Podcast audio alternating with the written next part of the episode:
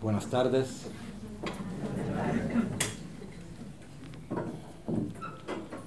Antes de empezar, uh, yo quería hacer una breve oración que hago siempre, no importa dónde voy.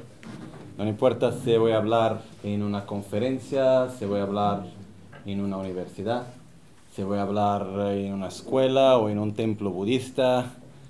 Eh, es una oración muy breve en la cual yo voy a recordar mis maestros y los maestros de mis maestros. Eso es muy importante porque en el budismo en general, y yo creo mucho en eso, es muy importante la gratitud. Y si tiene algo que yo puedo compartir hoy acá con vosotros es porque alguien me enseñó. Por eso hago esta breve oración donde la primera parte en lengua tibetana, después en sánscrito donde me voy a recordar de mis maestros y los maestros de mis maestros. Okay. Locho sampo pa gyo trashi pa tuche tempe chenle yarmo da pege drolo tsampe tseparache palden lame shabla solwa de Omo a guru vajra dara suma timo nisha sane kar Uta varda Shri Bhadra Varsa Manya Sarva Siddhihum. Pakyuke Kodan Dagi Lu Pakyuke Sundan Dagi Nga Pakyuke Tudan Dagi Tenyerme Chiktu Chingi Lu Makyuke Kodan Dagi Lu Makyuke Sundan Dagi Nga ma kyu ke tukdan da ge ye ten yer me chik to jingi alo om muni muni maha muni shakya muni so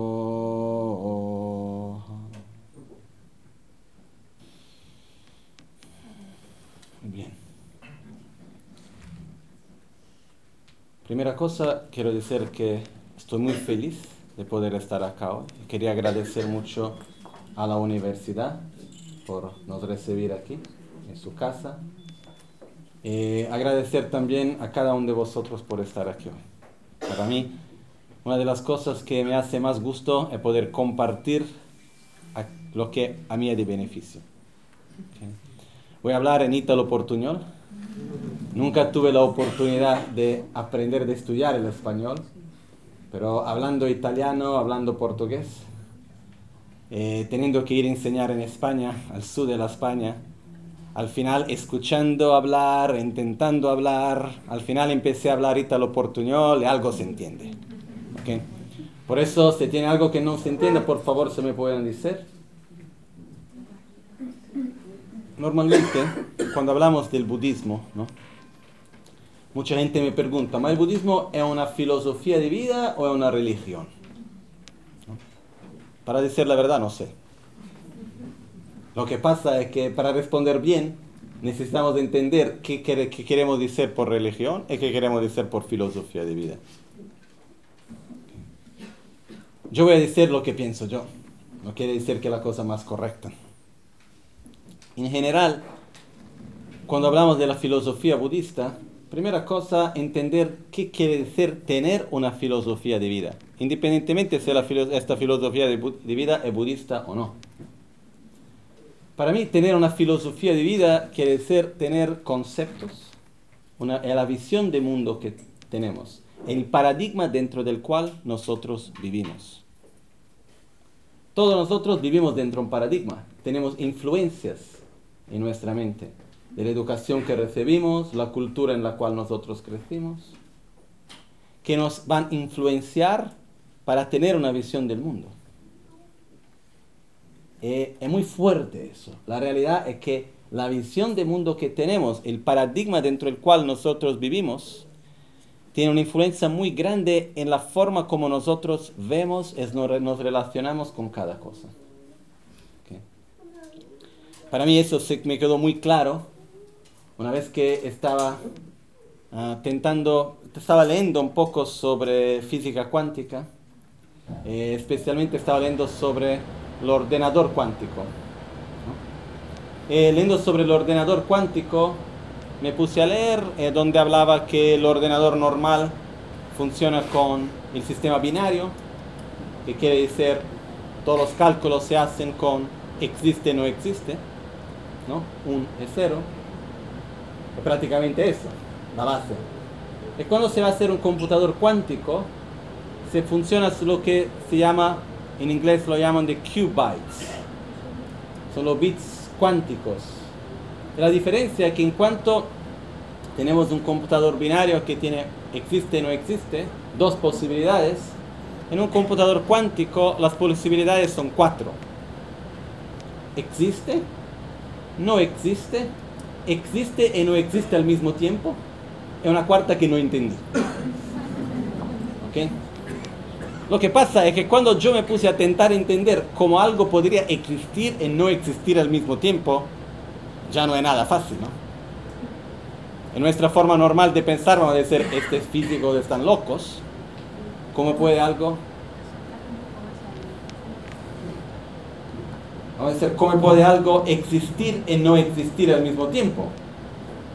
Pero lo que pasa es que es un paradigma totalmente distinto.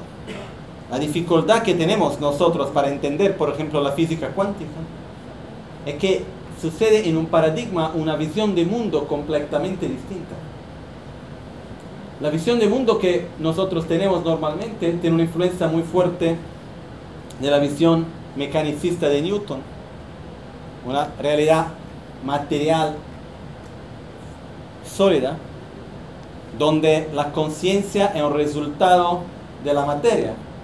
En la física cuantística se va a decir que la, materia es resultado de la conciencia, directamente lo opuesto. ¿no? Lo que quiero solamente decir es que tenemos una visión de mundo, cada uno de nosotros. Por eso todos tenemos una filosofía de vida.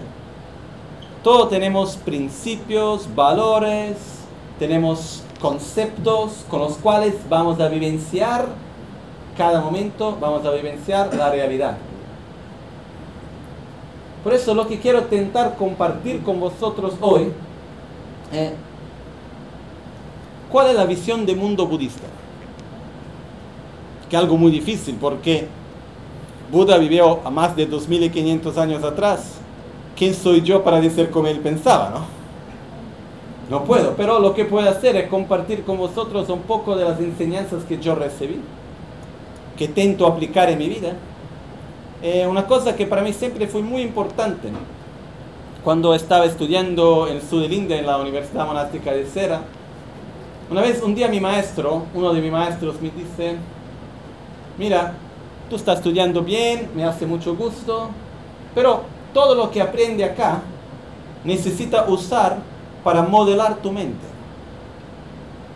para dar una dirección en tu vida. Caso contrario, no tiene ningún uso que tú te quedes acá. Mejor que vas a estudiar medicina, ingeniería, algo que te va a ayudar a encontrar un trabajo. La única función de estudiar de verdad la filosofía budista es para poder transformarla nuestra mente.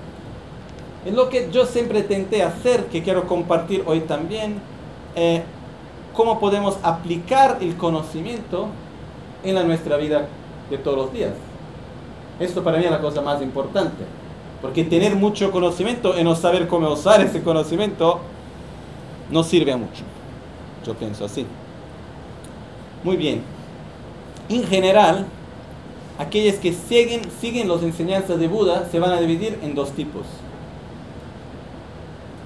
Que son, en tibetano se llaman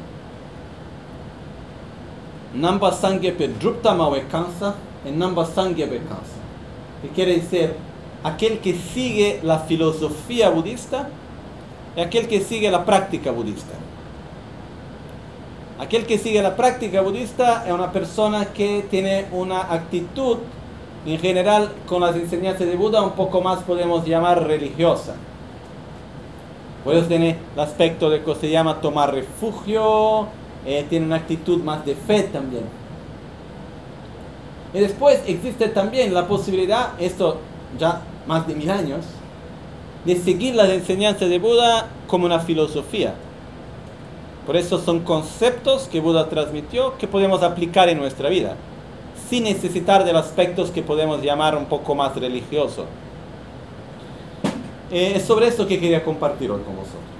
Existen cuatro puntos que son los pilares de la filosofía budista. Existen distintas tradiciones filosóficas budistas, distintas escuelas de pensamiento, porque una calidad que Buda tenía es que enseñaba a cada persona en acuerdo con su capacidad, en su mentalidad. Y lo que pasó es que después que Buda se murió, se, los discípulos se encontraron dijeron, mira, a mí Buda me dice eso, el otro dice, no, pero a mí me dice algo distinto. Y naturalmente se crearon distintas escuelas. Son principalmente cuatro escuelas. La, segunda, la primera escuela está dividida en 18. Eh, normalmente en los estudios más detallados de filosofía budista estudiamos todas las cuatro escuelas. Um, pero existen cuatro pilares que son la base. Cualquier escuela de filosofía budista necesita tener esos cuatro puntos. Si no tiene uno de los cuatro puntos, no hace parte de la filosofía budista. Por eso yo quería compartir con vosotros estos cuatro puntos que para mí me ayudan mucho en mi vida también. ¿Ok? Primera cosa es la importancia, yo creo, de tener una filosofía de vida. Muchas veces no tenemos una filosofía de vida, pero en forma no consciente. Es claro que todos nosotros tenemos una filosofía de vida, tenemos una visión de mundo, vivimos en un paradigma, pero no somos conscientes, no lo hacemos de forma consciente, somos influenciados por mil cosas, mil conceptos, y no lo sabemos. Un ejemplo de eso que una vez lo leí una cosa una vez que me quedó muy claro el por qué que para nosotros el color rosa es un color para las niñas, el azul es un color para los niños. Justo.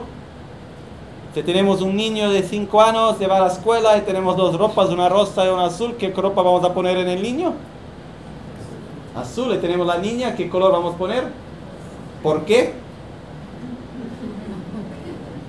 Porque rosa es color de niña y azul es color de niño. ¿Qué, qué pregunta me hace, no? Voy a decir la razón. Cuando leí eso la primera vez me abrió la mente para ver cómo nosotros tenemos una visión de mundo en muchas cosas pequeñas y grandes. Esa es una cosa pequeña, sin saber de dónde viene. 1918. 1918, después que empezó la revolución industrial en América, lo que pasó es que empezaron a tener las ropas con colores. Antes de eso, ¿qué color se vestían los niños y las niñas? Créeme, ¿ves? Porque era muy caro tener ropas coloradas.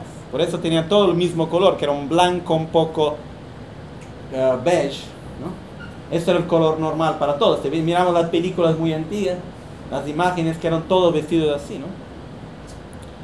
Por eso lo que pasó es que cuando con la industrialización hicieron que era fácil y accesible tener ropas con colores. Tenían que enseñar, enseñar a la gente que necesitaban cuál color para quién. En el año 1918 enseñaron qué? Enseñaron, se creó junto con la industrialización, se creó el marketing porque necesitaban vender. Y lo que dijeron era que el color rosa era el color para los niños, el azul el color para las niñas, porque decía que el rosa era un color más fuerte el azul un color más dulce. Así se pasaron dos años. Y todos compraban colores azules, azul para las niñas y rosa para los niños. 1920, lo que pasó es que necesitaban vender más. La gente no estaba acostumbrada a comprar ropas para los niños cada seis meses, ¿no? Y lo que sucedió es que dijeron, no, nos equivocamos empezando a hacer una nueva campaña de marketing donde hicieron que el rosa era para las niñas, el azul era para los niños. Se pasaron casi 100 años, estamos acá. ¿Que ¿Cuál es el color para los niños? Azul. ¿Cuál es el color para las niñas? Rosa. ¿Por qué? Porque alguien que hacía marketing en el año 1920 lo decidió. Y nosotros si vemos un niño vestido de rosa, mmm, qué cosa más rara. Lo que quiero decir es que todo eso hace parte de lo que si queremos podemos llamar una filosofía de vida. Son conceptos que están en nosotros y vemos la realidad a través de esos conceptos. Pero muchas veces no tenemos ni la mínima idea de dónde vienen esos conceptos, ni cuáles son. Pero tenemos una filosofía de vida. Tenemos una forma de ver el mundo, tenemos una forma de nos relacionar con la realidad que está basada en conceptos, en principios, en valores. Lo que yo creo es que es importante muchas veces contestar nuestra filosofía de vida. Cuestionar, cuestionar nuestra filosofía de vida. Nos preguntar, ¿qué pienso? ¿Cuál es la visión de mundo que yo tengo? Cuando estudiamos en, en los monasterios, lo estudio que hice, todo lo que se enseña, somos obligados a, cuestionar. No se tiene que correr nada por, a ah, esta es la verdad, eh, no, se, no se cuestiona. Necesitamos cuestionar todo para entender mejor. Por eso lo que quiero traer a vosotros hoy de la filosofía budista, no quiero que todo, todos tengan que decir muy bien desde hoy esta es mi filosofía de vida, no. Quiero que sirva para cuestionar para observar, hacer preguntas y ver si de verdad puede ayudar o no. ¿Ok? Muy bien. Comenzamos para ver cuáles son esos cuatro pilares de la filosofía budista. Se llama en tibetano Tawakata Gichagyashi. Son como, se llaman también cuatro uh, celos, cuatro sigilos. Eh, sellos. Cuatro sellos, sin el cuales la filosofía no es una filosofía budista que son Duche tamche mitakpa, sakche tamche dungawa, che tamche tongshin da meba nyangele debe shiwa. ¿Qué son? Duche tamche mitakpa. Todos los fenómenos compuestos son impermanentes. Después voy a explicar qué son cada uno de esos. ¿eh? Todos los fenómenos compuestos son impermanentes, primero. Segundo, todo que es que estás contaminado es de la naturaleza del sufrimiento. Tercer, todos los fenómenos son vacíos y tiene falta de una identidad independiente, inherente. Más allá del sufrimiento se encuentra la paz. Esos son los cuatro puntos. Vamos a ver cuáles son y cómo aplicar en nuestra vida. Primera cosa, todos los fenómenos compuestos son de la naturaleza de impermanencia. Lo que pasa es que cuando miramos el mundo a nuestra vuelta, en torno a nosotros, vivimos en una realidad que es permanente o impermanente. Si nos ponemos a reflexionar. Impermanente, ¿qué quiere decir que impermanente? Que está siempre en transformación. En tibetano la definición Kechi Kechi Gijikpa. Kechik quiere decir momento, instante. Jikpa quiere decir transformar. Que de instante a instante se está siempre transformando.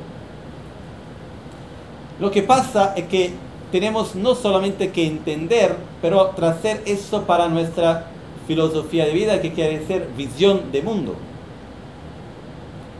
Aunque nosotros sabemos que la realidad en la cual vivimos es impermanente.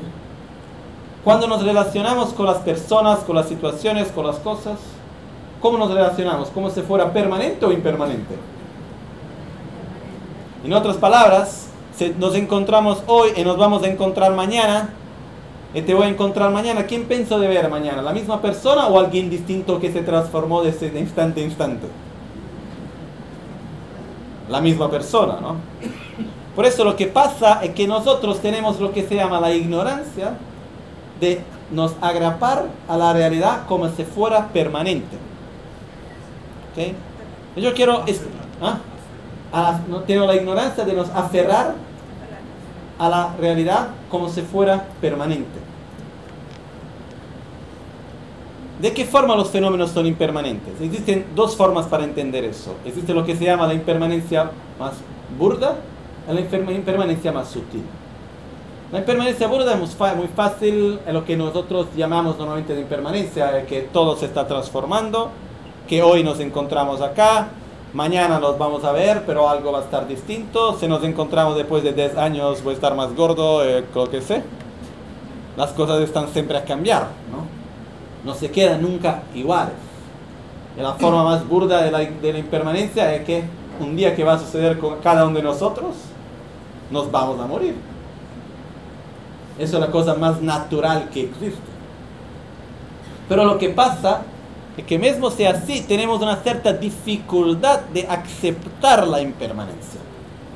¿Puede suceder que sufrimos cuando algo se transforma o algo cambia? Sí, ¿no?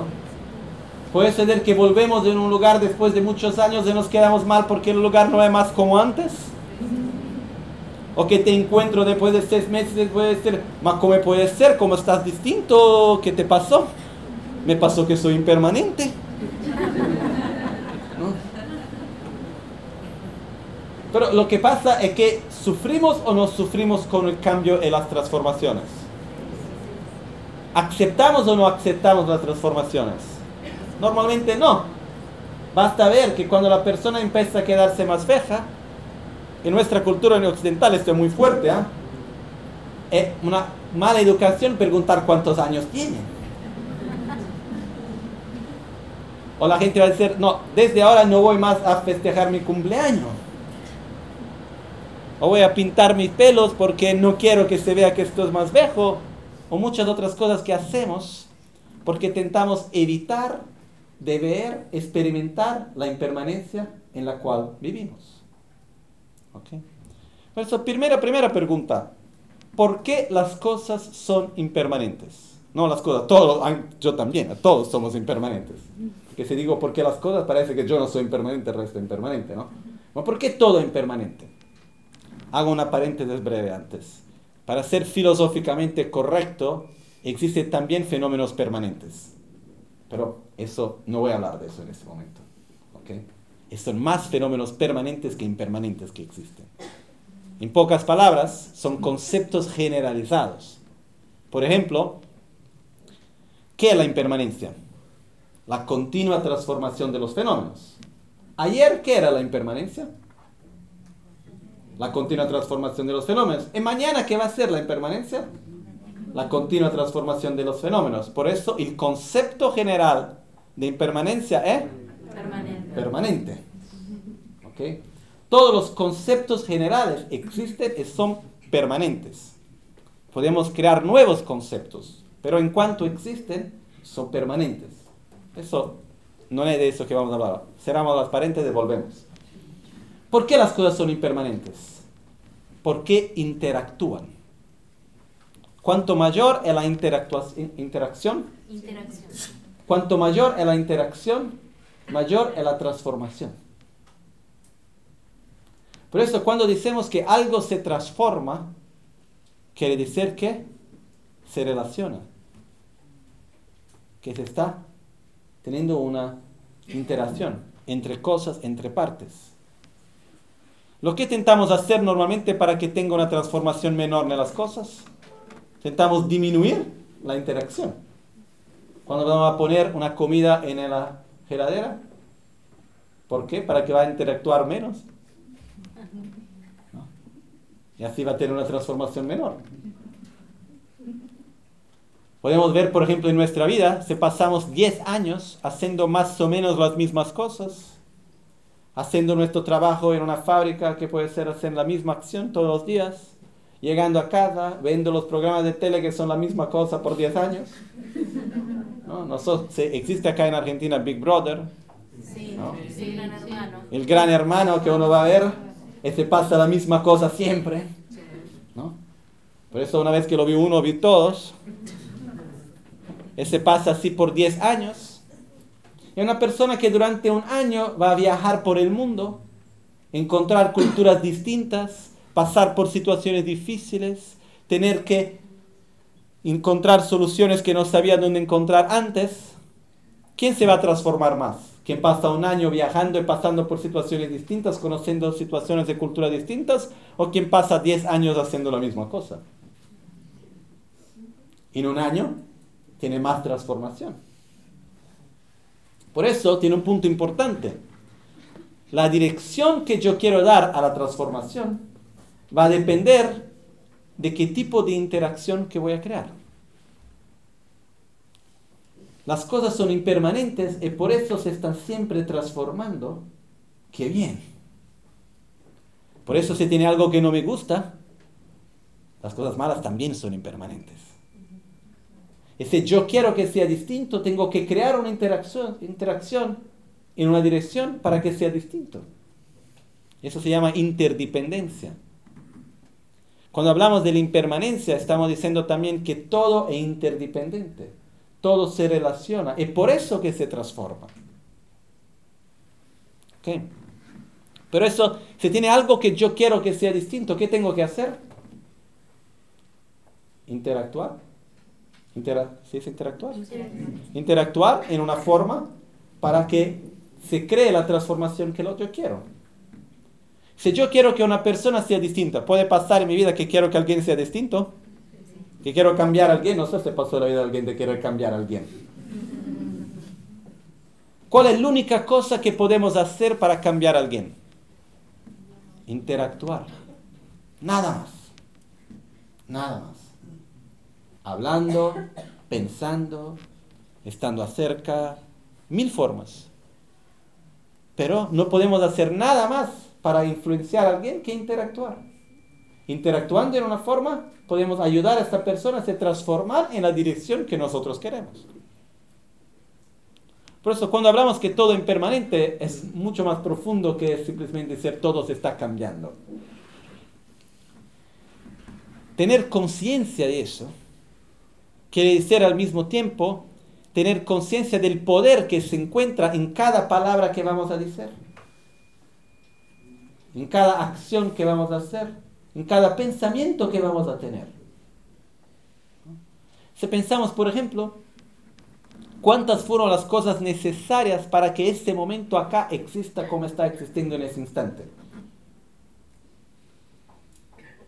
Alguien tuve que fundar la universidad. Cosas tuvieron que suceder. Mi maestro Lamaganche tuve que salir del Tíbet en 1963 yo tuve que encontrar a él. Mil otras cosas tuvieron que suceder para que este momento pueda existir acá. Ese vamos a ver para la vida de cada uno de nosotros. ¿Cuántas fueron las cosas que fueron una pequeña palabra? Que si no fuera así, ese momento no existiría. Como existe. Son muchas, ¿no? Por eso, lo que pasa es que cuando decimos que todos los fenómenos compuestos, que quiere decir que dependen de causas, de condiciones, son impermanentes, estamos diciendo que cada palabra que decimos, cada pensamiento que tenemos, cada elección que hacemos, van a determinar nuestra vida. En el budismo, si vamos más profundamente con ese punto, llegamos en la ley del karma. Karma quiere decir acción. Quiere decir que cualquier cosa que nosotros hacemos, con nuestro cuerpo, con nuestra palabra, con nuestra mente, va a traer resultados. Inmediatos y no inmediatos, en el tiempo también. Por ejemplo, la mentalidad que tenemos hoy acá en Argentina tiene una influencia de los 500 años de historia o no. Yo no conozco la historia de Argentina, pero por ejemplo, se voy a ver en Brasil, que tengo un poco de conocimiento de la historia de Brasil, yo puedo ver hoy en la cultura, en la sociedad, resultados que vivimos de lecciones que se han hecho 100, 100 200 años atrás. Por ejemplo, con la esclavitud y otras cosas, que se vive hasta hoy los resultados. Por eso lo que pasa es que no existe ningún tipo de acción que no va a tener sus resultados en nuestra vida, todo lo que hacemos tiene resultados. Por ejemplo, hoy en nuestra vida, ¿podemos ver resultados de experiencias que tuvimos cuando éramos jóvenes? Pequeños, niños, algo que vivimos, una experiencia que tuvimos que nos influencia hasta hoy la forma como vemos el mundo. sucede. Por eso, todo lo que vivimos es determinante para nuestra vida. Y así es para todo. Por eso, para mí la impermanencia es algo muy lindo. Porque quiere decir que yo tengo el poder de hacer que las cosas sean distintas. Quiere decir que con cada palabra, con cada momento, con cada acción, con cada pensamiento, yo voy gradualmente a modelar mi realidad para una dirección. Pero tiene una pregunta que viene que ¿es por qué nosotros vemos la realidad como si fuera permanente? ¿Por qué sucede eso? Porque cuando miramos algo, eso surge a nuestros ojos como si fuera permanente. Pensamos de ver el próximo, por ejemplo, este papel. ¿Ok? ¿Lo miramos bien? Ahora, conseguimos imaginarlo. Tenemos una imagen mental, ¿no? Bien. Sí filosofar. El mismo papel. ¿Cuál es la respuesta espontánea que nos viene? ¿Sí o no? Sí, ¿no? Okay. Ahora, el mismo. ¿Y ahora? Sí, ¿no? Podemos continuar toda la noche. ¿El mismo papel? Sí, ¿no? ¿Y ahora? ¿El mismo o no el mismo? Si el mismo va a continuar a ser el mismo. Tú me das tu coche, te devuelvo así. Y tú me vas a decir que el mismo coche. ¿Ok? ¿El mismo papel o no es el mismo papel? Y nuestra mente, la imagen mental de antes, ¿es la misma o es distinta ahora? Es distinta. Si nos ponemos a filosofar, cada vez que mostré el papel, ¿Estaba igual o estaba ligeramente distinto? Ligeramente distinto, ¿no? Es como te pregunto, desde que entré acá hasta ahora, ¿mi barba es la misma o se creció algo, algo? Yo creo que se creció. Nunca sucedió de despertarme por la mañana y tener la barba grande, ¿no? Sucede despacio, despacio, de instante en instante. Pero lo que pasa es que nosotros no conseguimos percibir la transformación hasta que la imagen mental que tenemos no se pueda más sustentar en el objeto. Cuando el objeto no puede más sustentar la imagen mental que tenemos. Por eso cuando yo mostré antes del papel, le preguntaba si era el mismo, y todos decían sí, correctamente. Cuando el momento que yo, ¿cómo dice? Corté, rompí el papel, lo que pasó es que la imagen mental que teníamos no se podría más sustentar por el objeto. Y por eso decimos, se cambió. Lo que pasa es que cada vez que nos relacionamos con cualquier cosa, nos relacionamos a través de una imagen mental. Por ejemplo, mientras hablo, lo que llega a nuestro oído, ¿son sonidos o son palabras? Natanda tiene que solo pöke, gamne que ya Kare Koudo. Está hablando en tibetano. ¿Qué llega?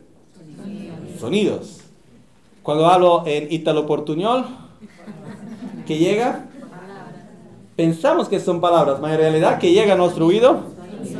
¿Qué hacemos a esos sonidos? Atribuimos un significado. ¿Ok? Por eso lo que pasa es que cada vez que nosotros escuchamos un sonido cuando estamos hablando, lo que llega a nosotros son sonidos. Pero lo que hacemos es que vamos a atribuir a cada sonido un significado distinto. Las lenguas que son convenciones de conceptos y sonidos. El problema de traducir, y yo encuentro ese problema muchas veces cuando intento traducir del tibetano en, en eh, portugués, italiano, lo que sea, es que existen palabras que existen en tibetano con sus conceptos, que los conceptos no existen en nuestras lenguas. Esto sucede mucho con el budismo. Existen conceptos fundamentales que no existen. Por eso lo que pasa es que tentamos traducir, pero es muy difícil. Por eso cuando escuchamos algo, lo que llega a nosotros son Sonidos. ¿Qué hacemos de esos sonidos? Atribuimos significados. Muy bien. Los significados lo atribuimos a través de lo que lo llamamos imágenes mentales. El nombre correcto filosóficamente se llama en tibetano tunchi, que quiere decir un significado general. Lo que pasa es que los significados generales son permanentes. Ahora el papel no está más como antes, ¿no? Pero podemos accesar la imagen mental que teníamos cuando pregunté la primera vez. ¿La imagen mental se transformó o se queda la misma? Se quedó la misma, ¿no? Porque tenemos ainda, aunque ahora tenemos una nueva imagen mental, es una nueva, no es la misma de antes, que está distinta. Tenemos todas las dos. En realidad podemos imaginar el papel de antes y el papel de después. Esto quiere decir que, tenemos dos imágenes mentales, una de antes y una de después. Lo que pasa es que las imágenes mentales son permanentes, en cuanto que todos los objetos de los cinco sentidos son impermanentes. Pero nosotros somos incapaces de percibir cualquier cosa independientemente de las imágenes mentales. Y creamos una confusión en la cual creemos que la imagen mental, el objeto sea la misma cosa. Otro ejemplo. Encontramos una persona. Después de seis meses nos vamos a encontrar otra vez. Yo, ¿quién imagino de encontrar? La misma persona. En, realidad, lo que tengo, en la imagen mental de la persona, yo imagino que cuando la voy a ver, la imagen mental va a estar perfecta ahí. Lo que pasa es que cuando la voy a ver, muchas veces la persona no es la misma. ¿Y qué hacemos nosotros? Más que te pasó porque está distinto, eso no puede ser así, damos la culpa a la persona. No es que decimos, mira que yo estoy apegado a una imagen mental que no está actualizada, tengo que actualizar mi imagen mental porque la persona impermanente se está siempre transformando, tengo que hacer actualización de la imagen mental. Es muy útil actualizar la imagen mental, es ¿eh? una práctica que tenemos que hacer posiblemente casi todos los días. Y cuando no vemos a alguien por algún tiempo, vamos a ver la persona antes de encontrar, vamos a decir, muy bien, yo pienso que voy a encontrar a aquella persona, pero tengo que actualizar mi imagen mental. Algunas veces lo hacemos preguntando cómo estás, qué hice, dónde fuiste, qué te pasó. Hacemos un poco de actualizar la imagen mental. Pero lo que pasa es que cuando la persona no puede más sustentar la imagen mental que tenemos, no siendo consciente que tenemos una imagen mental, creemos que la persona está equivocada. Cuando vemos algo, ¿qué llega a nuestros ojos? ¿Objetos, personas o formas de colores?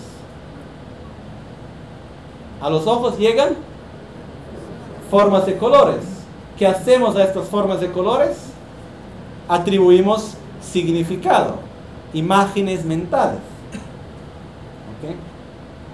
Lo que pasa es que cuando vemos algo, no llega nada más que un color, una forma para mí. Y yo voy a atribuir, voy a dar un significado y ser ese a un vaso. Y cuando voy a ver el objeto otra vez, yo estoy apegado a la imagen mental y me relaciono a través de la imagen mental. No somos capaces, no es posible se relacionar a cualquier objeto de los cinco sentidos independientemente de las imágenes mentales. Pero lo que pasa es que nosotros creemos, tenemos una confusión, que la imagen mental, el objeto sea la misma cosa.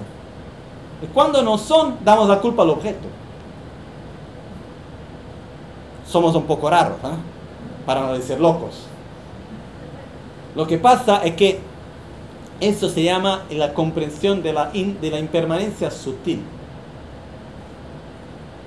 Entender que los objetos están siempre en transformación, a cada instante. Pero nuestra imagen mental es más general. Y hasta que se pueda, ¿cómo se puede decir? Que el objeto lo sustente bien la imagen mental, no vemos la transformación. Cuanto más detallada es la imagen mental, más fácilmente vamos a ver la, vamos a ver la transformación. ¿Claro eso? Por eso lo que pasa es que el primer punto del budismo, de la filosofía budista, es que los fenómenos son impermanentes. Se dice fenómenos compuestos, porque existen también fenómenos que son permanentes, como por ejemplo la imagen mental, que es muy importante. Y lo que pasa es que las cosas que vivimos, que podemos percibir, escuchar, ver, pensar, la mente también es impermanente, están siempre en, transformación. Pero nosotros nos relacionamos a todo eso a través de imágenes mentales, que por su vez son permanentes. Lo que tenemos que hacer es tener conciencia de eso. Por eso cuando vamos a llegar en un lugar, vamos a decir, ah, vamos a ver qué voy a encontrar hoy. Tengo una imagen mental. Pero de seguro no es la misma cosa. Cada día que vemos el sol, cada día que tiene un nuevo día, un despertar a la mañana, ¿no? una, ¿cómo en español? Una alba, un, un amanecer. Vemos todavía como la misma cosa. ¿Más son iguales o son distintos? Son distintos. Son parecidos, ¿no? No es que un día por el sur, un día por el oeste, un día por el este, un día por el norte. El sol cada día viene de una parte distinta, ¿no? Son parecidos, pero como dicen tibetanos, jana no Si algo es parecido, por definición es distinto. Pero lo que pasa es que nosotros no tenemos la capacidad muchas veces de percibir que cada amanecer es distinto. Porque tenemos una imagen mental muy burda, muy general, a un amanecer. Si nos ponemos a observar que tiene cada momento distinto, cada día distinto, vamos a percibir también la sutileza de las cosas. Y vamos a ver que las cosas se van a transformando un día después del otro, un momento después del otro. Nada sucede así. Aunque algo pueda parecer muy rápido, es gradual. Todo es gradual. Nada existe en forma inmediata. Todo lo que sucede se puede dividir. El tiempo se puede siempre dividir en partes. ¿Qué quiere decir esto? Tener ese concepto de la impermanencia como filosofía de vida, primera cosa quiere decir aceptar profundamente la transformación. Algo está distinto, normal. Esta persona se cambió. Dígame, ¿qué se va a interactuar más que una persona? Cuerpo, mente, está siempre a interactuar con el ambiente, con las personas, con sus pensamientos, con todo Cuanto más fuerte la interacción, más fuerte la transformación. Por eso personas cambian. Es normal. Nosotros cambiamos. Estamos siempre en transformación. Por eso necesitamos aceptar. El primer punto de la filosofía es vivir la realidad impermanente como impermanente. Una de las formas más evidente de eso es la dificultad que tenemos de aceptar la muerte. Porque un otro concepto importante dentro de la impermanencia es que en una, en una, filosofía de vida donde no aceptamos la impermanencia, vemos las cosas con un principio y un final. En la impermanencia nada, come, nada empieza y nada termina, todo se transforma. No podemos encontrar el principio de algo. Podemos encontrar, encontrar el principio de aquella manifestación, donde, donde podemos proyectar aquel nombre, aquella imagen mental. Pero antes era otras cosas, ¿no? Este papel, antes de ese papel, era algo distinto, ¿no? Todo está siempre en transformación, todo continuamente se transforma. Es cíclica la visión del mundo donde cuando algo termina, no es que acaba, no tiene nada más. Terminar quiere decir que se transforma en un modo que la imagen mental que tenemos no se puede más sustentar. Eso quiere decir que algo termina, pero continúa. Nada termina completamente, todo continúa, siempre. Todo está siempre se transformando. Claro eso. Por eso tener esa conciencia quiere decir también tener conciencia de la responsabilidad que tenemos en cada acción que hacemos. Saber que si yo estoy viviendo algo es porque creé las causas. ¿Por qué que la realidad es esa? Porque causas y condiciones se crearon. Algunas veces alguien dice, eso no puede ser así. La respuesta es, es porque puede. Si alguien me va a preguntar la visión budista, ¿por qué las cosas son así? ¿No?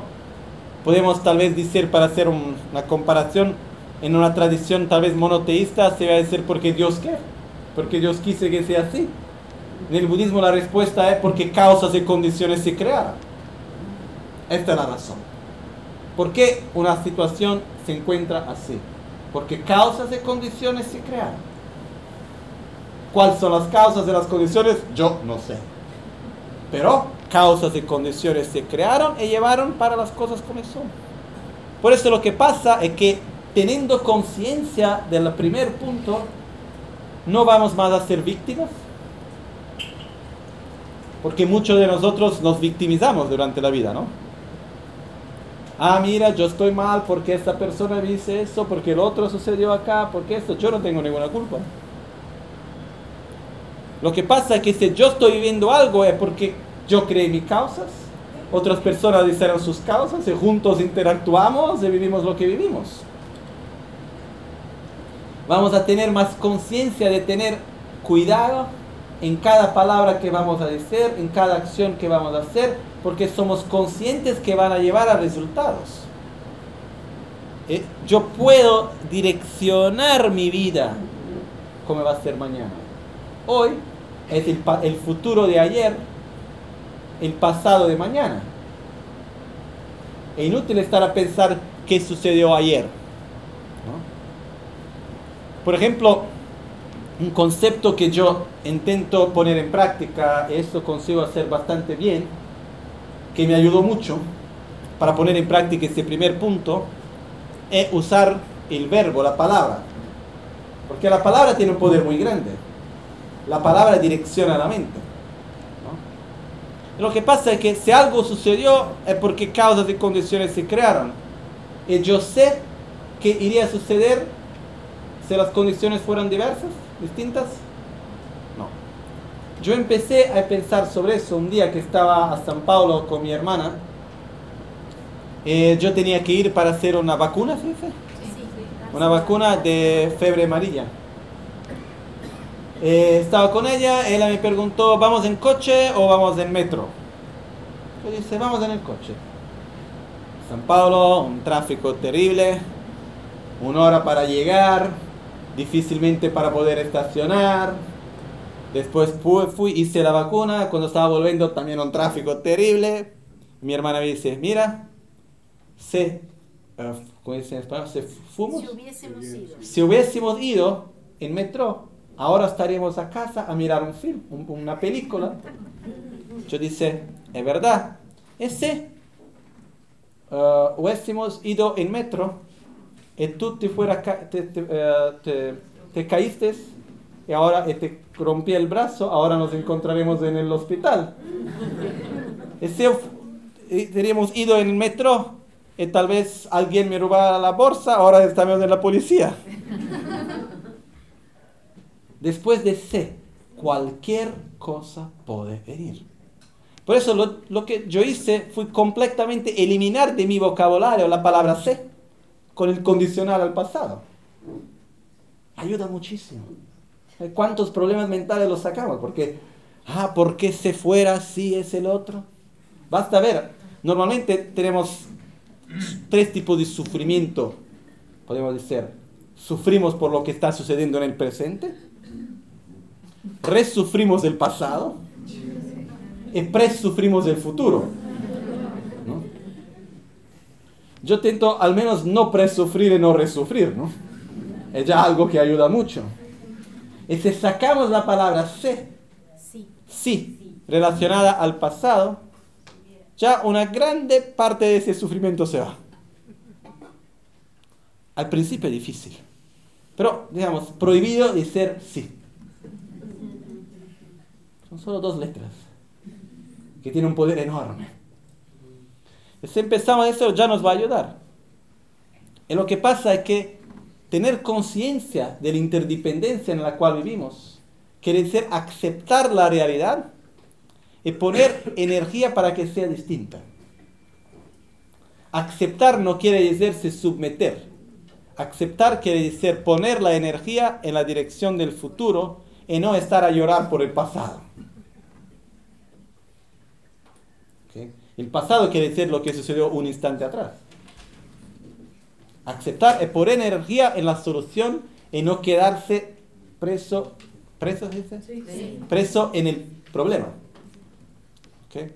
Por eso, todo eso son aspectos del primer punto, que todo que es compuesto, todo que depende de causas y condiciones, es impermanente. Creo que está más o menos claro, ¿no? Podríamos pasar días hablando de eso, pero vamos al próximo. Segundo punto. Todo que es um, tamche dungalwa. Todos fenómenos que son uh, contaminados son de la naturaleza de sufrimiento. ¿Qué quiere decir cosas contaminadas? Cualquier cosa que esté contaminada por egoísmo, rabia, envidia, celos, apego, miedo, arrogancia, ignorancia. ¿Quién puede contaminar las cosas? Nos mismos. Porque somos totalmente incapaces de percibir y nos relacionar con cualquier cosa independientemente de nosotros mismos.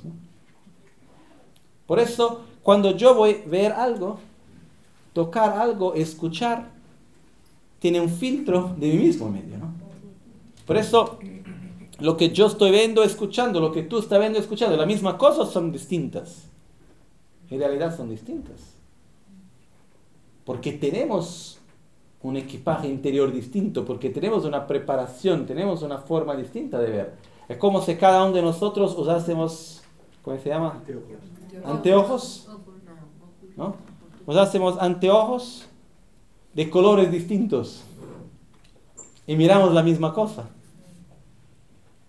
Porque estamos totalmente influenciados por la educación que recibimos, por las experiencias que tuvimos, por la cultura en la cual crecimos. Y mucho más. Estamos totalmente influenciados por esto cuando vamos a ver algo y percibir algo. Y lo que pasa es que si yo estoy enfadado, si yo estoy mal conmigo mismo, si tiene algo, voy a proyectar eso en el mundo que está cerca de mí. Yo muchas veces hablo con los niños que vienen de las escuelas en Italia, vienen el centro budista que tenemos en Milán, vienen los niños de las escuelas para escuchar un poco sobre budismo. Eh, una pregunta que hice muchas veces son, ¿algunas veces pasó a vosotros de ver a un adulto que normalmente está siempre eh, nervioso, eh, estresado por el trabajo y así? y se va a hacer vacaciones y se estresa también en las vacaciones. Y todos me dicen, sí, claro.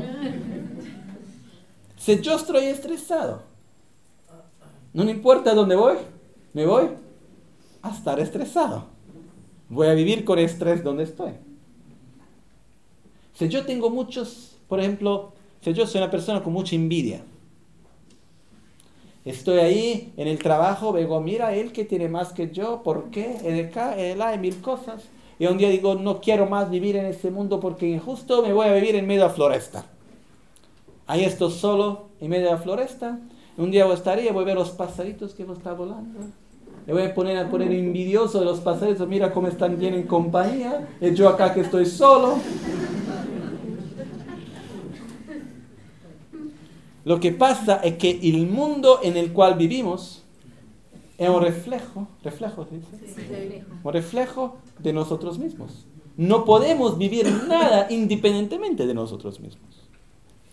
Por eso, la causa de nuestro sufrimiento se encuentra dentro de nosotros. Este es el segundo punto fundamental de la filosofía budista.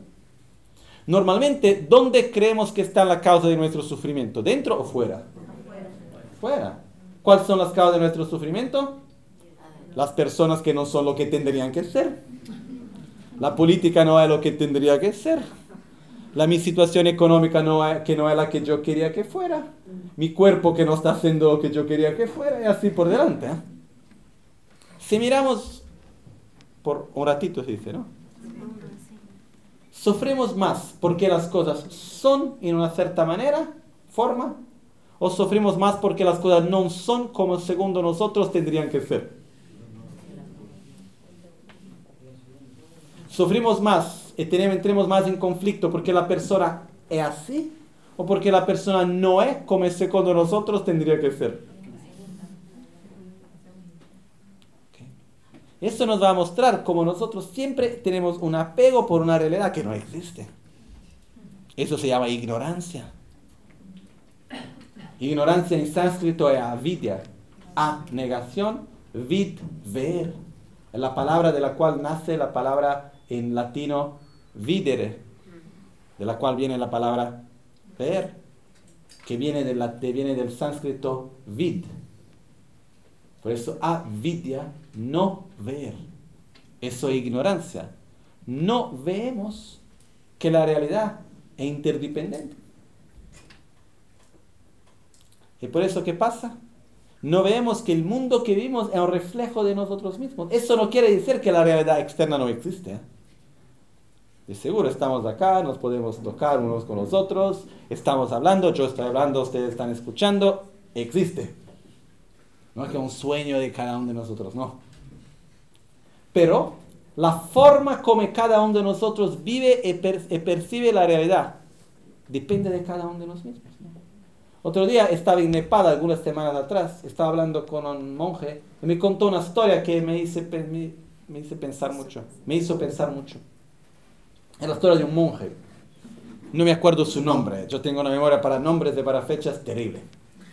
Lo que pasó es que este monje estaba en el norte de India en los años 60, después que dejó el Tíbet. Eh, se fue para hacer un retiro solitario en medio de las montañas sin nadie, se puso ahí a meditar. Y tiene una tradición que cuando el monje va a hacer un retiro muy largo de meditación, hasta que no termine el retiro no se corta los pelos. Por eso se quedó ahí, con los pelos muy largos, de seguro no estaban peneados, ¿no? Un poco así. Y llegó un momento en el cual le encontraron en medio de la floresta a los militares indianos. Y cuando lo vieron pensaron que era una espía, una espía, una espía, una espía pakistana y lo llevaron para la prisión. Eh, empezaron a hacer preguntas. Él hablaba solamente un dialecto del Tíbet. Ni el tibetano normal lo hablaba, solo Kam, que es un dialecto del Tíbet. Él no entendía nada, no reaccionaba, estaba ahí, le hacían preguntas, no respondía porque no entendía nada. Hasta que lo pusieron en la prisión. Eh, en cuanto eso sucedió, los monjes del monasterio fueron a procurar él donde hacía retiro, no lo encontraron más era en medio de la floresta donde tenía muchos animales peligrosos también. Y pensaron que murió. Hicieron todas las ceremonias para su muerte. Y así se fue. No, sí, son 40, 49 días de, de, oraciones que se hacen. Hicieron todos los 49 días de oraciones. Todo dedicado por, porque tenía discípulos también. Eh, estaban todos muy tristes porque se murió. Lo que pasó es que estaba en la prisión. Y cuando lo pusieron en la prisión, él dice, que bien, me dan comida tengo un lugar donde puedo vivir y continúo a hacer mi meditación. Se pasaron cuatro años así. Después de cuatro años dijeron, ahora te puede ir. dice, no me voy. Lo ponían para afuera, él corría para adentro. Muchas veces. Porque su retiro no, terminaba, no terminó su retiro, ¿no? Tenía que terminar su proceso de retiro. Después de dos, hasta que un día desarrolló muy bien, no, no, sabemos qué hacer más con ese hombre. Lo dejaron ahí en un canto de la prisión que podía salir cuando quería, pero estaba ahí. Después de dos años se fue, cuando terminó su proceso de meditación que estaba haciendo. Y cuando llegó al monasterio parecía que era un zombie, algo así, ¿no? Alguien que volvió de la muerte porque todos estaban seguros que estaba muerto. Después de seis años. Lo que pasa es que para él tenía un punto de vista veía las cosas de una forma que alguien le daba comida, qué bien. Eso es lo que quiere decir, que la forma como nosotros vivimos la realidad es un reflejo de cómo somos interiormente. Eso me hace recordar también a un matemático francés, muy importante, siempre no me acuerdo los nombres, que fue muy importante la teoría de los números primos, que pasó 14 años en la prisión, porque era pacifista durante la Segunda Guerra. Y lo que pasó fue que él dice, cuando terminó el periodo de la prisión, dice, fue la mejor cosa que me sucedió, porque nunca iría a conseguir desarrollar el teorema que hice. Se estaba a casa a cuidar de mi mujer, los hijos, el trabajo y todo el resto. Nunca iría a conseguir la concentración, el tiempo que tuve acá. Por eso, muchas gracias por ese tiempo prisión. Lo que quiero decir es que la forma como cada uno de nosotros vive la realidad es un reflejo de cómo estamos dentro de nosotros.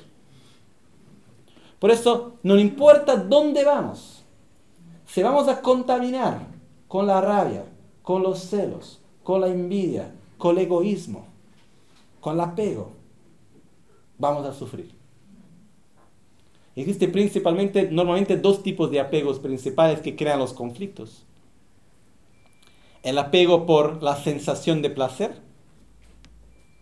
Por eso la gente crea conflicto para tener más dinero, para tener más cosas materiales, para poder mantener más placeres y así por delante. Y vemos muchos conflictos que nacen de eso, ¿no? Violencia y cuántas cosas. Cuántas guerras nos hicieron, hicieron por acciones materiales y al final, ¿qué, ¿qué queremos nosotros de las cosas materiales? La sensación de placer es satisfacción cuando conseguimos algo. Eso es lo que queremos en verdad. La segunda cosa a la cual tenemos mucho apego, que crea conflicto, el apego a la, al, como dice en español, al discernimiento.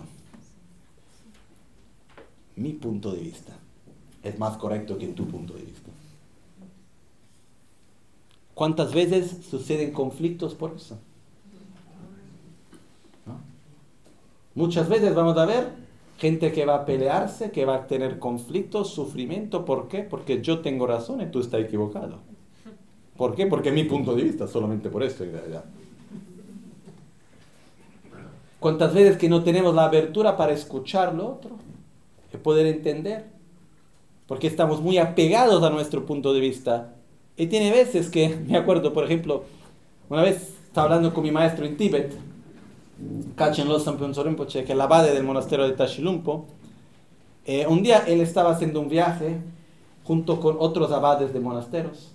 Y volviendo por el, en el tren, estaba junto con un monje que tiene un óptimo conocimiento, era de una tradición que se llama Jonampa, que tiene algunos puntos de vista filosóficos distintos de la tradición Gelupa sobre la correcta visión de la realidad y así no voy a entrar en detalles ahora. Pero lo que pasó es que mi maestro empezó a hacer debates con él y preguntarle cosas sobre las distintas visiones de filosóficas de las dos tradiciones, ¿no? usando pero argumentos, argumentos, argumentos que no eran de su tradición anterior, que era de Nagarjuna y otros que maestros que venían antes, ¿no? Hasta que llegó un punto en el cual otro monje dije, dice, mira, Genla, que quería ser profesor porque era más viejo, tenía mucho respeto a él. Podemos pasar días acá discutiendo, eh, haciendo un debate. Pero la verdad es que tú eres Gelupa y yo soy Jonampa. Al final yo voy a continuar pensando como mi tradición Esa es una cosa muy equivocada, según mi punto de vista. En pasado, en India, hablamos de mil, mil quinientos años atrás, tenía una cosa para mí muy especial. Cada grupo filosófico o religioso tenía sus centros de estudio, de práctica. Si yo soy de una tradición, llego en un lugar de otra tradición, empiezo a hacer un debate público. Quiero, quiero debatir públicamente sobre los puntos de vista distintos que tenemos. Aquel que perdía, porque si perdía en el momento en el cual aceptaba que su punto de vista estaba equivocado y que el otro punto de vista estaba correcto, que sea contradicer a sí mismo. En el momento en el cual yo voy a contradecir a mí mismo en los puntos fundamentales de la filosofía que yo sigo, lo que sucedía era que tenían que se convertir en la tradición de lo que venció. Porque la cosa más importante es la verdad, no la tradición. Por eso si yo era de una tradición budista y venía alguien hinduista y a, a, ganar de mí, yo con todos mis discípulos de templo y todo me a convertir a la tradición hinduista de él. Eso sucedió muchas veces en la historia. Y sea que después viene alguien de otra tradición a hacer el debate, de nuevo engañaba y se hacía un ir y vir algunas veces. Pero lo que pasa es que la cosa más importante es seguir la verdad, no lo que yo quiero. No es porque mi punto de vista que necesariamente va a estar más correcto. Es una cosa en general en el budismo muy importante, pero para decir la verdad, en los últimos séculos, siglos, se perdió un poco. Pasa que mi tradición, por eso es así, y no voy a abrir para discusiones. Pero es muy importante no estar apegados a nuestro punto de vista, estar abiertos para escuchar otros puntos de vista, es seguir lo que nosotros creemos que sea correcto y verdad. Por eso cuando decimos que todo que está contaminado es de la naturaleza del sufrimiento, quiere decir que no importa dónde vamos, en cuál situación nos vamos a encontrar, si continuamos con apego, rabia, envidia, celos, egoísmo y al final ignorancia, vamos a sufrir. Por eso la felicidad donde se encuentra en eliminar las causas internas del sufrimiento. Es un punto fundamental. Porque, ¿cómo puedo decir? ¿Qué quiere decir seguir este punto que todo que es contaminado es de la naturaleza del sufrimiento como filosofía de vida? Que yo voy a ver lo que sucede en vuelta de mí, en torno de mí, como una condición y no como mi causa de sufrimiento. Yo estoy sufriendo, ¿por qué? Porque estoy proyectando mi rabia, mi envidia, mis celos, mis miedos en lo que está sucediendo y no porque esto me hace sufrir. Mismo porque, si vamos a observar un poco en nuestra vida, las mismas cosas nos hacen sufrir siempre en la misma manera o no. ¿O tiene cosas que en un momento de la vida nos gusta en otro momento ya no nos gusta más? ¿Tiene algo que antes no trae placer, después no trae sufrimiento? ¿O situaciones que en un momento de nuestra vida nos hace sufrir y después de un tiempo podemos hacer oraciones para que vuelvan? No sé.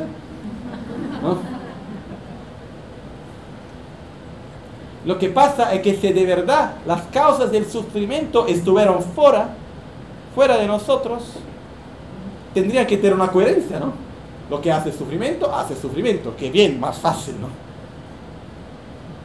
Pero la cosa rara es que aunque eso sea algo que nosotros entendemos, no actuamos así. Actuamos creyendo en lo que se llama, para mí, es un nombre que yo dé, no, nunca escuché así, una utopía materialista. Vivimos creyendo que a través únicamente de un desarrollo material de nuestra vida es posible encontrar un estadio constante de felicidad y satisfacción. Un día me fui a hablar en Italia a una escuela de niños. Llegué a esa escuela y pregunté a los niños, a la, profesora, ¿cuánto tiempo tengo que hablar? Me dijeron más o menos una hora y media. Eran más o menos 200 niños de 6 y 7 años. Yo dije, ¿qué hago ahora? No? ¿Por qué? ¿Cómo voy a estar para hablar por una hora y media con niños tan pequeños? ¿De qué tengo que hablar? De budismo, dice, muy bien. Cuatro nobles verdades, vamos a empezar de una forma más simple. Empecé a hablar de una forma muy fácil. Creé un poco de amistad con los niños. Hasta que llegó un momento que tenía que hablar del deseo como causa del sufrimiento. Le pregunté a los niños, niños, ¿tiene un juguete que vosotros quieren? Todos, sí. ¿Pasó alguna vez tal vez en vuestro cumpleaños o tal vez en la Navidad que consiguieron el juguete que querían todos? Sí. ¿Estuvieron felices? Sí. ¿Por cuánto tiempo estuvieron felices? ¿Mucho o poco tiempo? Miraron un poco así y dijeron poco. ¿Y el juguete lo tiene ahora? Sí. ¿Están felices como antes? No. ¿Quieren otro juguete? Sí. ¿Por cuánto tiempo el próximo juguete va a hacer vosotros felices? ¿Tanto o poco? me miraron así un poco triste, me dijeron poco. Lo que pasa es que todos nosotros sabemos desde siempre que las cosas materiales no nos hacen feliz. Pero, ¿qué hacemos toda la vida? Pasamos de un juguete a otro juguete, pero ¿por qué no conocemos otro juego? Pasamos siempre así, de una cosa a otra cosa, de una cosa a otra cosa. Empezamos primero, prima con, con los juguetes pequeños, después pasamos a los placeres del cuerpo, después tiene la imagen, el poder, la posición social, la, la, la, la casa, el coche, si vamos adelante conseguir más, vamos a tener el avión, la barca, no sé, la empresa, cada vez más, el poder, el país, no sé. ¿No? Vamos a querer cada vez más. Lo que pasa es que cuando conseguimos mucho, eso aumenta el estado de felicidad y satisfacción o no. Nuestra experiencia cuál es? Que no. ¿El dinero, la plata, la situación material trae la felicidad o no? Sí. Hasta un cierto punto. Si yo no tengo nada para comer, si yo no puedo proteger mi cuerpo del calor o del frío, si yo no puedo cuidar de mi salud cuando estoy enfermo, de seguro voy a sufrir más. Pero una vez que tengo este mínimo, cualquier cosa que tengo a más no va a ser más que aumentar el nivel, o mejor, no va a aumentar el nivel de satisfacción, va a aumentar siempre que quiero más. Cuanto más quiero, más quiero. Cuanto más tengo, más quiero. Yo nunca vi a alguien que llegó a un punto y dice, muy bien, llegué aquí, está perfecto. No, una vez. Tengo un ejemplo de eso que me gusta mucho. Mi maestro, quien Láspara. Llegó un día, yo le fui a encontrar, después de más o menos que estuve un mes viajando, estaba en Italia, quiere llevar un, regalo para él. Es difícil encontrar un regalo para hacer para un monje más viejo. Muy bien. en India, vivía en India. En el monasterio donde vivía, llegué, compré dos pares de calcetines. ¿Qué? Llevé para esas medias. Qué bien, está pensando que era algo útil, ¿no? Llegué, le di las medias, me miró, le gustaba hacer un poco de bromas también, me miró y dije, ¿con eso qué hago? Le dice, mira, Genla, que era forma de ser profesor, Genla, puede ver medias, los pies, el zapato. ¿Consigue ver una relación entre los tres? Y me dice, pero tengo ya dos pares de medias. ¿Qué hago con más? Dice, mira que las que tiene están viejas. Necesitaba de los elásticos de papel para tenerlas arriba. Miró mi cara y dice, muy bien, gracias. No se pasaron dos días que dio otros monjes con las medias que yo le a él. Porque su filosofía era, si yo estoy bien así, ¿por qué más? Porque él conocía que su, ¿cómo se dice? Um, weakness, su debilidad. su debilidad, su debilidad del deseo, que cuanto más quiero, más quiero.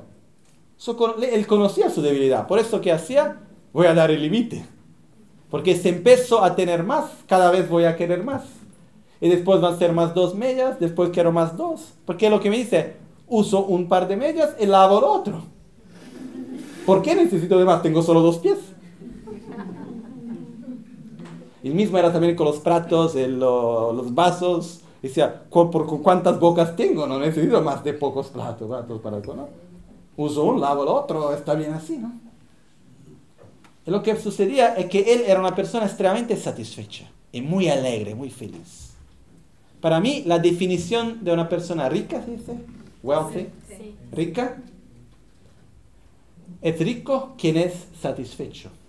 Es pobre quien es insatisfecho. Porque ser pobre quiere decir no tener lo que necesito, no tener abastanza. Si soy insatisfecho quiere decir que, que lo tengo, necesito de más. Ser rico quiere decir que lo que tengo está bien, no necesito de más, tengo más de lo que necesito. Por eso necesito ser satisfecho. Tiene mucha gente muy pobre con mucho. Y tiene mucha gente muy rica con poco también. Pero la satisfacción es algo que podemos elegir interiormente, no es el resultado de conseguir muchas cosas. Por eso lo que pasa es que nuestra felicidad no depende de condiciones externas, materiales, mas sí depende de nuestra actitud interior. Esto es el segundo punto de la filosofía budista, donde las cosas materiales sirven, ¿sí? Como un medio, no como un fin en esta vida. Tengo un cuerpo, tengo que comer, tengo que vivir en un lugar, tengo que me relacionar en la sociedad donde vivo, está todo bien. Pero no puedo proyectar mi felicidad en las cosas materiales, en los placeres sensoriales, en el poder, porque no llevan de verdad a la felicidad. Es el segundo punto de vista. Es el segundo pilar. Y no importa lo que haga, dónde me encuentre, cuánto poder y dinero yo pueda tener. Si voy a continuar con rabia, con celos, con envidia, con egoísmo, con ignorancia, voy a sufrir. Así. ¿Está claro, no? Bien. Tercero punto.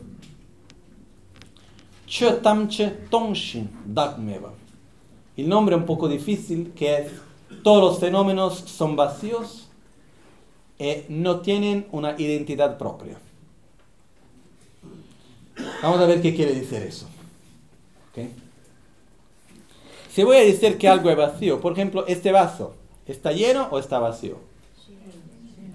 ¿Ah? ¿Lleno de qué cosa? ¿De agua? ¿Está lleno, ¿Está lleno de agua? ¿Está lleno de leche? ¿Está vacío de leche? ¿Tiene leche? No. Por eso está vacío de leche, ¿no? Por eso, primera cosa, cuando decimos que algo está vacío, quiere decir que existe. Primera cosa.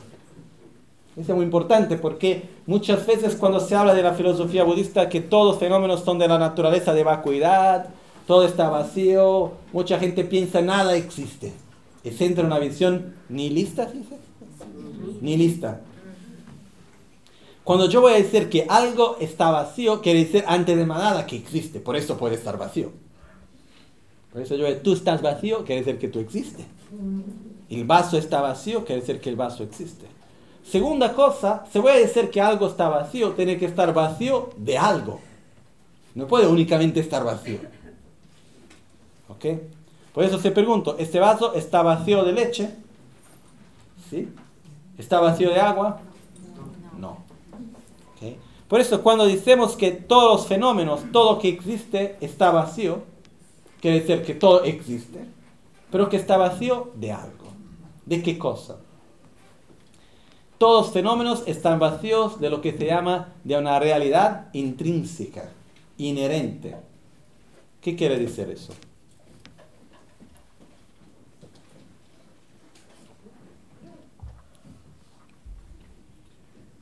Vivimos en una realidad que es objetiva o subjetiva.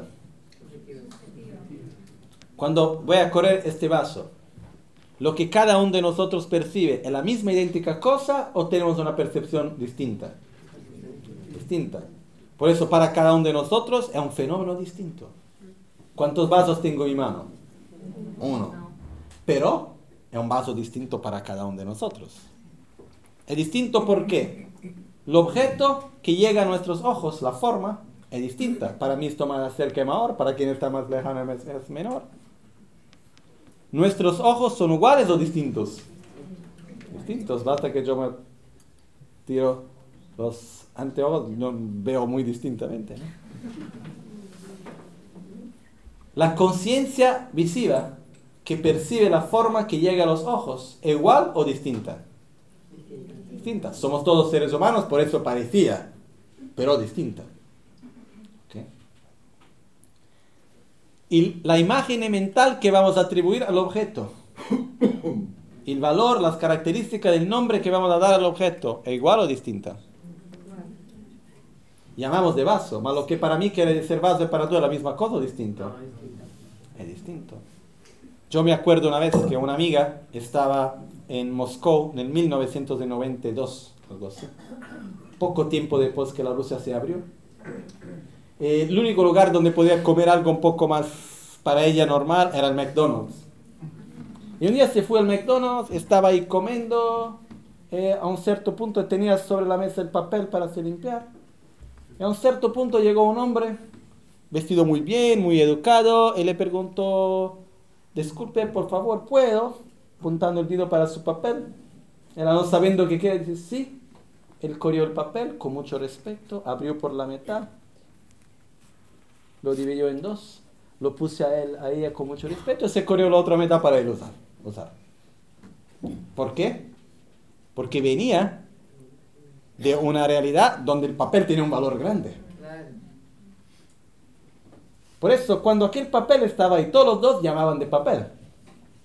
Pero eran fenómenos iguales o distintos para cada uno de ellos. Distintos, tiene un valor completamente distinto. Lo que pasa es que la realidad en la cual vivimos es una realidad subjetiva. ¿El tiempo es absoluto o relativo? Es relativo. Imaginemos que existe en el mundo acá una, una agencia, ¿sí? Una agencia que tiene una de sus responsabilidades es adaptar el valor del segundo a cada año. De año en año el segundo cambia un poquitito. Nunca igual. ¿Por qué? Porque el tiempo que vivimos, el segundo, el minuto, la hora, el día, ¿qué, qué, son eso? El tiempo necesario para la Tierra volver a la vuelta en vuelta de sí mismas, que son 24 horas, más o menos en realidad. Lo que pasa es que cada año se cambia. Por eso mismo, de una forma muy objetiva, el tiempo es relativo. ¿Y cómo nosotros vivimos el tiempo? ¿Es relativo o objetivo? ¿Es relativo o absoluto? Es relativo. Yo tuve algunas experiencias para mí muy fuertes, donde una vez estaba en India, sentado abajo de un árbol, esperando a algunas personas. Estaba pensando nada especial. ¿eh? Estaba ahí hablando con alguien de algo, algo estúpido, no me acuerdo qué era. Eh, lo que pasó es que en un momento es como si todo a mi vuelta se quedó. El mundo se paró y se transformó en, eh, ¿cómo se puede decir? Cámara lenta. ¿cómo se dice? En cámara lenta. Y los sonidos empezaron a ser muy lentos. Y yo empecé a escuchar un sonido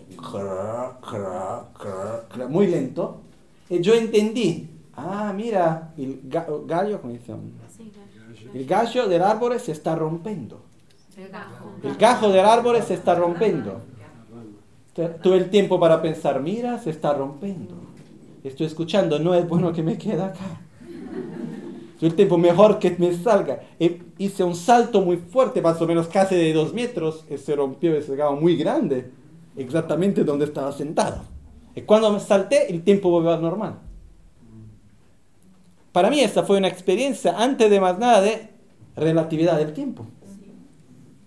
Algo que se pasó en pocos segundos, para mí fue un tiempo muy largo. Tuve el tiempo de pensar, mira, se está rompiendo, ¿qué voy a hacer? Donde voy? Tuve esa experiencia dos veces. Una vez con otra vez que tenía algo en mi mano que se cayó y no podía caer por nada, hasta hacer una ceremonia. Y cuando vi que se cayó de mi mano, dije, ves, todo se quedó otra vez vi que volaba en el aire despacio, despacio. Tuve el tiempo para decir, mira, lo tengo que correr, ¿dónde está? ¿Cómo hago? Y lo corrí. Y cuando lo corrí, todo se volvió al tiempo normal. Pero tiene gente, por ejemplo, un amigo mío que es surfista profesional, que va a correr las orlas de 10, 15 metros, las olas de 15 metros, le pasó cinco veces de quedarse abajo del agua por más de 5 minutos. Eh, dos o tres veces, no me acuerdo más, casi murió y tuvieron que hacer resucitarlo. ¿no? Y lo que pasó fue que dos veces, cuando sucedió esto, él vio delante de sus ojos toda su vida pasar, como una película. Para él, ¿cuánto tiempo duró eso? Mucho poco. Mucho tiempo. Para quien miraba de fuera, un minuto tal vez. No sé. El tiempo es relativo. ¿Lo espacio es absoluto o relativo? Relativo también. Por eso vivimos en una realidad. Aunque nosotros tenemos una idea en el paradigma donde vivimos que el tiempo y los espacios son absolutos. eh, el mundo cuando lo vemos, cuando vemos las personas, los objetos, cómo las cosas surgen para nosotros, como si fueran objetivas o subjetivas. Como si fueran. Como si fueran objetivas. Objetivas. Pero en realidad son subjetivas. Por eso todos los fenómenos son vacíos de existencia objetiva. Nada existe así como nosotros vemos por sí mismo, independientemente del observador. Todo es interdependiente. Todo que existe depende de sus partes y depende del observador para que exista en la forma como nosotros vemos. Por eso, ¿cuál es la más grande ignorancia que tenemos? De ver, no en forma conceptual, sino en forma más profunda, de ver la realidad subjetiva como si fuera objetiva. Porque lo que pasa es que cuando vemos algo y surge para nosotros como si fuera objetivo, creemos. Y cuando no es como vemos, nosotros decimos que está equivocado. Por eso este es el punto fundamental. Es uno de realidad es uno de los aspectos más profundos y difíciles de la filosofía budista. Una vez hablaba con un amigo que lo estudió por cuatro años, solamente eso. Eh, estudiando quiere decir no un fin de semana cada mes. Estudiando quiere decir seis días por semana, 12 horas por día, 11 meses por año. Y lo que pasó después de cuatro años de estudiando se lo pregunté a él, ¿qué entendiste? Dice, entendí algunas cosas, no comprendí nada. Eso parece que es un punto difícil, pero es posible también explicar de una forma más simple. Eso. Que vivimos en una realidad que es completamente subjetiva. Subjetiva quiere decir interdependiente donde la realidad externa existe, pero la, la, realidad externa no existe independientemente de la realidad interna de cada uno de nosotros. Y nuestra realidad interna existe, pero también no existe independientemente de la realidad externa. Eso es el tercer pilar, muy importante. Porque lo que sucede es que a causa de la ignorancia, donde nosotros vemos nos mismos cometiendo, teniendo una existencia objetiva, separada de todo el resto, y vemos la realidad como teniendo una existencia objetiva, separada de todo el resto, de eso van a ser lo egoísmo, que la obsesión por la autogratificación. Del egoísmo van a ser atracción y aversión. De eso van a ser rabia, envidia, celos, apego, y de eso nace sufrimiento. Por eso la llave, según la filosofía budista, es realizar en forma no conceptual que la realidad subjetiva es subjetiva. La subjetividad de, la realidad subjetiva. La única cosa objetiva, ¿cuál es? Que nada existe objetivamente. La única cosa objetiva es que la realidad es subjetiva. Eso es el tercer punto. Importante. Cuando entendemos ese punto, nos va a llevar también a creer más en nuestro potencial. Entender que la única diferencia que existe entre un objeto de rabia y un objeto de compasión, el valor que vamos a atribuir. No existe un objeto de rabia intrínseco. No existe un objeto de deseo intrínseco. Por ejemplo, ¿no? Si vamos a en una tienda y queremos comprar una chaqueta. Pasamos por la tienda, vemos esta chaqueta, va a ser, qué bonita, como me gusta, qué linda esta chaqueta, la quiero, no, no la quiero, la necesito. Porque tiene una fiesta donde tengo que ir, el casamiento de mi primo, en esta fiesta va a estar esta persona a quien quiero demostrar muy bonito, por eso necesito de esta chaqueta. Veo a ver el precio es muy cara, ¿cómo hago? Empiezo a ver, Ok. Mientras estoy ahí, a, ¿cómo se puede ser? Flirting, ¿cómo dice? ¿Ah? Coqueteando con la jaqueta, ¿no? Te quiero, come algo, no sé. ¿ah? Lo que pasa es que llega la persona en la tienda que yo no sabía que estaba por ahí, la persona a quien yo quiero mostrarme con la jaqueta muy bonita. ¿no? La persona mira la jaqueta y dice, qué cosa más fea. ¿Cómo alguien puede tener el coraje de vestirse así? Tiene gente muy loca por ahí, ¿ah? Qué mal gusto. Va a Corea, made in China. ¿Cómo alguien puede ser tan ignorante, pagar tan caro por una cosa por una calidad tan mala? La persona nos mira y dice, chao, chao, me voy. Y nos quedamos nosotros en la chaqueta. ¿En la misma jaqueta o se transformó? ¿La vamos a comprar? No creo. ¿Ok? Eso es un ejemplo como nada existe por sí mismo, como un objeto de deseo o un objeto de aversión. Depende del valor que nosotros mismos vamos a atribuir. ¿Ok? Cuarto punto, que vamos a hablar rápidamente, aunque sea muy importante. Ñan le debe shiwa. Más allá del sufrimiento se encuentra la paz.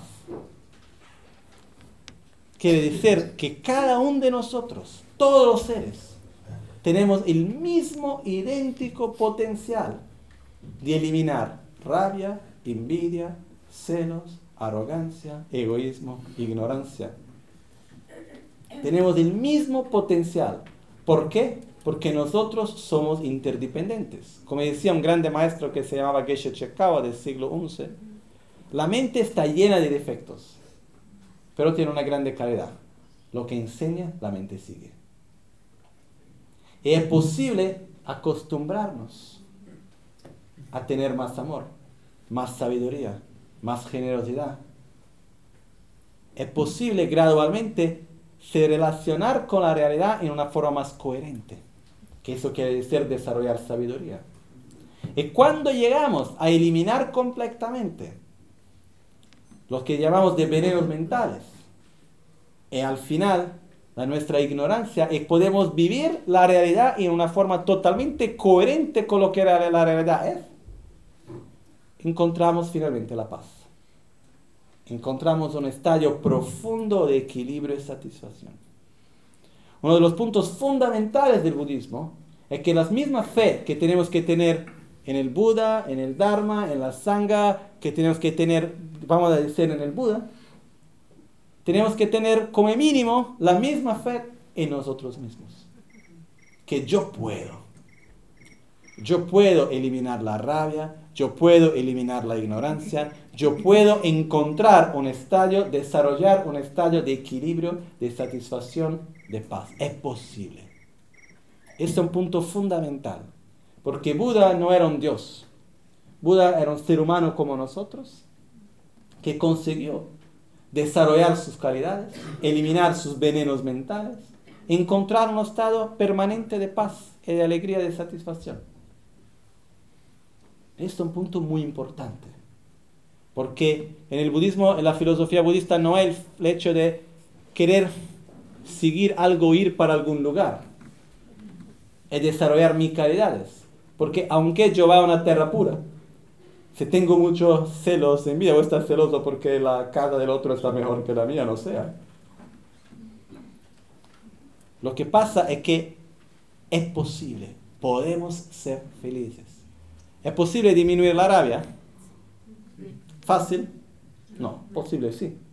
¿Es posible desarrollar más sabiduría? Sí.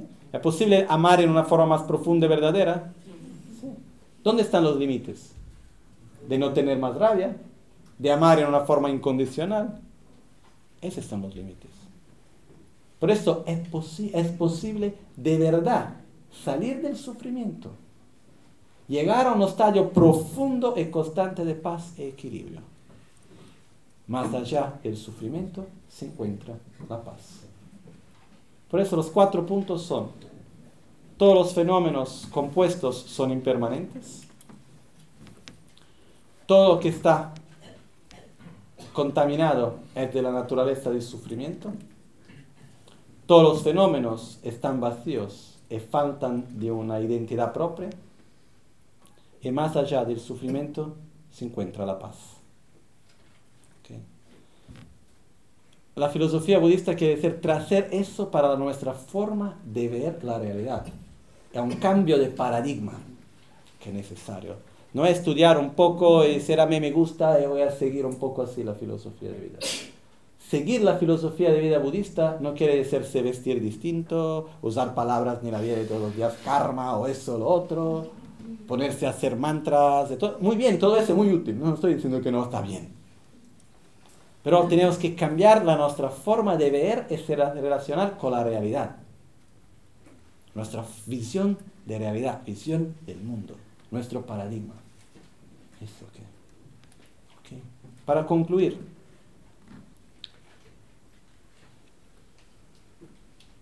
voy a decir una frase que me dice una vez un rabino y después una frase de un maestro budista.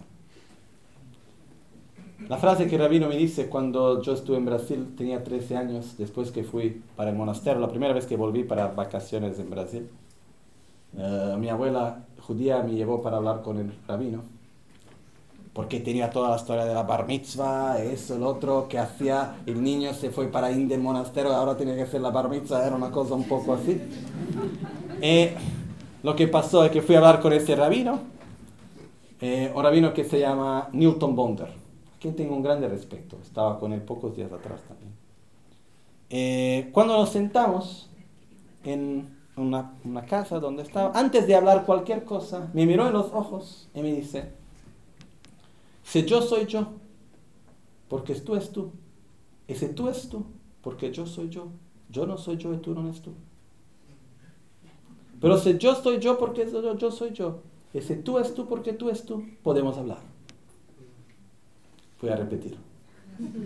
Él no me repitió, voy a repetir.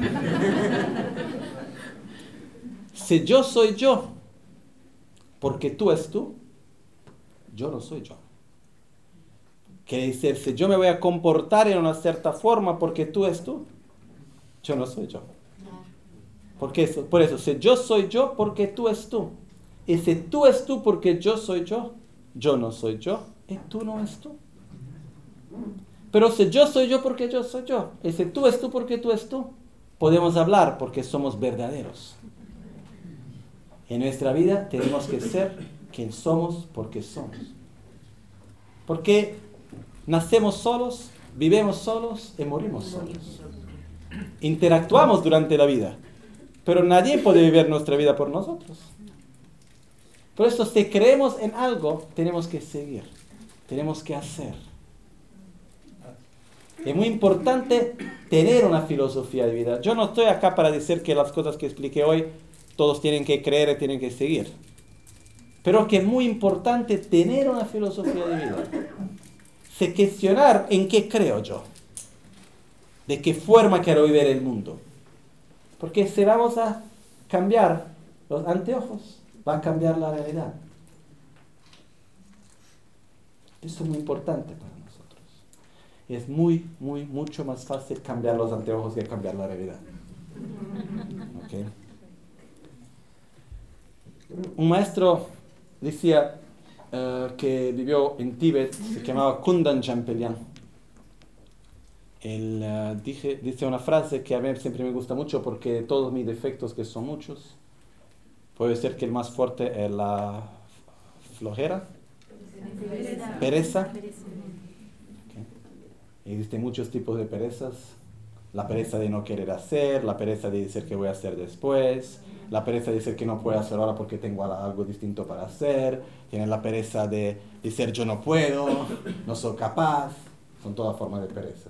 Y yo conozco todas más o menos. Lo que pasó es que, por eso tengo una cierta familiaridad con esa, y ya desde muchos años yo vi que tengo, tenía y tengo hasta ahora una oportunidad muy especial en mi vida. Por eso no la quiero perder. Y por eso siempre tuve a, trabajar para eliminar mi pereza. Y tiene una frase que siempre me ayudó y siempre me acompañó. Voy a decir antes en tibetano.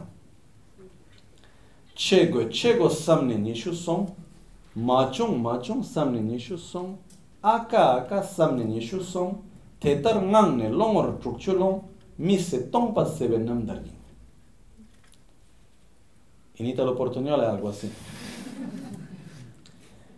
pensando en hacer, pensando en hacer, se pasaron 20 años. No conseguí, no conseguí, se pasaron 20 años. Ay, ¿por qué no lo hice? Ay, ¿por qué no lo hice? Se pasaron 20 años. Así se pasaron 60 años. Esa es la biografía de una vida vacía. Si tiene algo que queremos hacer, tenemos que empezar ahora. Lembramos que en tiempo de Kundan la vida media era de 60 años en Tíbet. Es solo poner no pensando en hacer, no pensando en hacer, se pasaron 20 antes, llegamos a 80.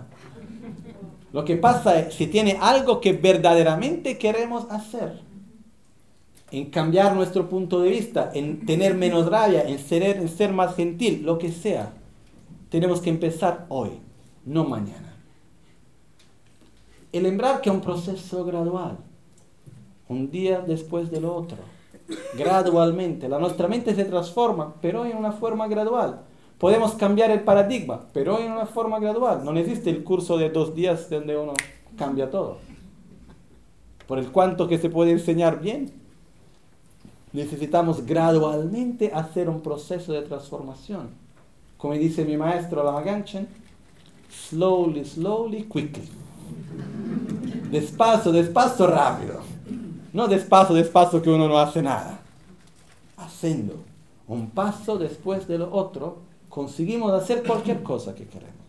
Porque no es nunca tarde de más, pero también no es nunca temprano de más. Tenemos que empezar a hacer lo que queremos hacer interiormente.